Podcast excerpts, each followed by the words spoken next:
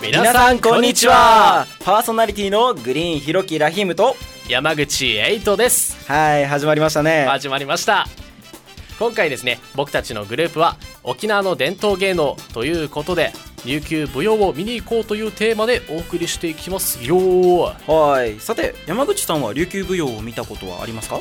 あーとテレビで少しくらいですかね。あとイメージくらいはあるんですが。ほうほうほう。どんなイメージです？えーっとあの花笠をかぶった女性が綺麗な着物を着て踊っている。あとはそうですね偉い人をおもてなしする時の踊りっていうイメージですかね。なるほど。あーでも確かに花笠のイメージは強いですよね。ですよね、えーそういえばグリーンさんは今回琉球舞踊を見に行ってくれたんですよね。はい行ってきましたよ。そちらの話もこの後たっぷりお伝えしていくのでお聞き逃しなく。ヒューマン学園放送部この番組は総合学園ヒューマンアカデミー那覇校パフォーミングアーツカレッジ10期生山口グループの制作でお送りします。改めましてこんにちは。グリーンひろきと山口エイトですはい早速ですが山口さんは琉球舞踊についてよく知らないんですよね。そうですね。あの冒頭でもお話しした通りなんですけど多少のイメージくらいしかないのでそうですね。グリーンさんに教えてほしいな。わかりやすく。ああ わかりやすくですか？わかりました。いいでしょう。えそれではまず琉球舞踊の説明からお願いいたします。はーい。それでは、ざっくりとですが、えー、琉球舞踊とは、えー、琉球、えー、すなわち現在の沖縄ですね。で、継承されている踊りの総称で、大まかな種類としては、古典舞踊、そして象踊りに分けられます。古典舞踊は、宮廷舞踊とも言われており、えー、琉球古典音楽の複数曲を組み合わせた楽曲に乗せて踊られ、18世紀頃から琉球王朝時代に、えー琉球王やその国賓の前で踊られたものです。また、象踊りは庶民の生活や思いを題材にした踊りとなっております。はい、とうございます。え一口に琉球舞踊といっても種類があるんですね。はい。えーさらに古典舞踊は総称なので、えーもう少し分けることができます。まだ分けられるんですね。はい。えー古典舞踊はですね、えー老人踊り、女踊り、若衆踊り、二歳踊り、そして内組踊りの5つに分けることができます。ああ、5つ。結構ありますね。はい。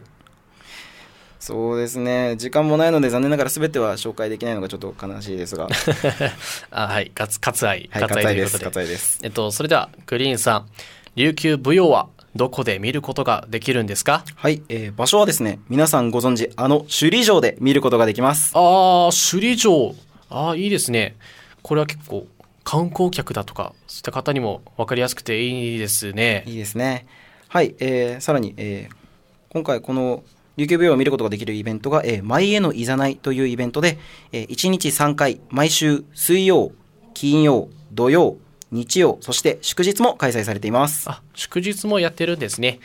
えっと、ちなみにこちら、あの、観覧料の方はお高いんじゃないですか？こちらなんと観覧無料でございます。無料？はあ、気軽に見に行けていいですね。この琉球舞踊を見た後に、町内を観光するなんてのもいいかもしれませんね。そうですね。あ、それと各演目の最初に意味やどういう思いを込めて踊られるのかの説明があるため入門編としてもいいのではないでしょうか。あ、ちゃんと意味も説明してくれるんですね。はい。なるほど。じゃあさて、次にグリーンさんが見に行った演目と、その中でも印象に残った演目の紹介お願いします。はい、わかりました。えー今回僕が見に行ったのは土曜日の演目で、えー古典舞踊からは若衆クティブシ、ムトゥヌチバナ、えー、象踊りからはハマチドリ、そしてタンチャメイ。この4つが上演されました。この中でも僕が印象に残った2つを紹介したいと思います。はい。一つ目がムトゥヌチバナ。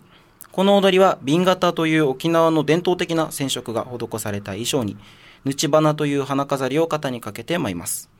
軽やかな舞の中に儚さにも似た品位を備えた美しい踊りでした。もう一つが象踊りから短茶目。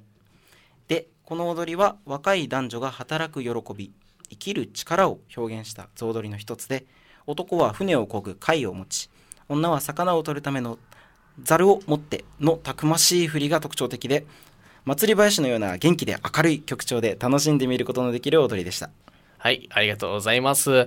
とちょっと気になったんですけど、この、ぬち花っていう花飾り、どういったものですかね？あそうですねこれは造花をつなげあつなげて作られるものなんですが、はいあの形的にはあのハワイのあの空港とかでもらえるあの花飾りが近いんじゃないでしょうか。あれ。はいあれです。ああれに近いものですね。ありがとうございます。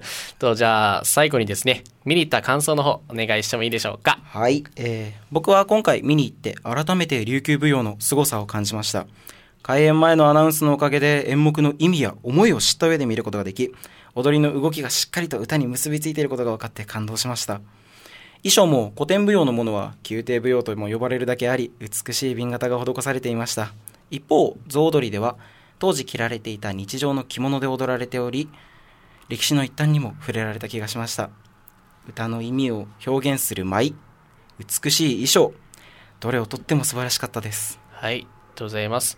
えー、前への誘い。今回紹介した演目以外にもいろんな演目を公演しているので気になった演目を探して見に行ってみてはいかがでしょうかじゃあ僕もこの後行ってこようかな。ああぜひぜひ行ってみてくださいはい。以上琉球舞踊を見に行こうでしたはい。ということで、沖縄の伝統芸能、琉球舞踊を見に行こうというテーマでお届けしてきましたが、そろそろお別れの時間が近づいてまいりました。皆様楽しんでいただけたでしょうか？山口さんはどうでしたか？いやー、楽しかったですよ。えグリーンさん結構喋りましたよね。疲れてませんか？いえいえ全然それよりもう一回前へのいざないの紹介をお願いしますはい、そうですね。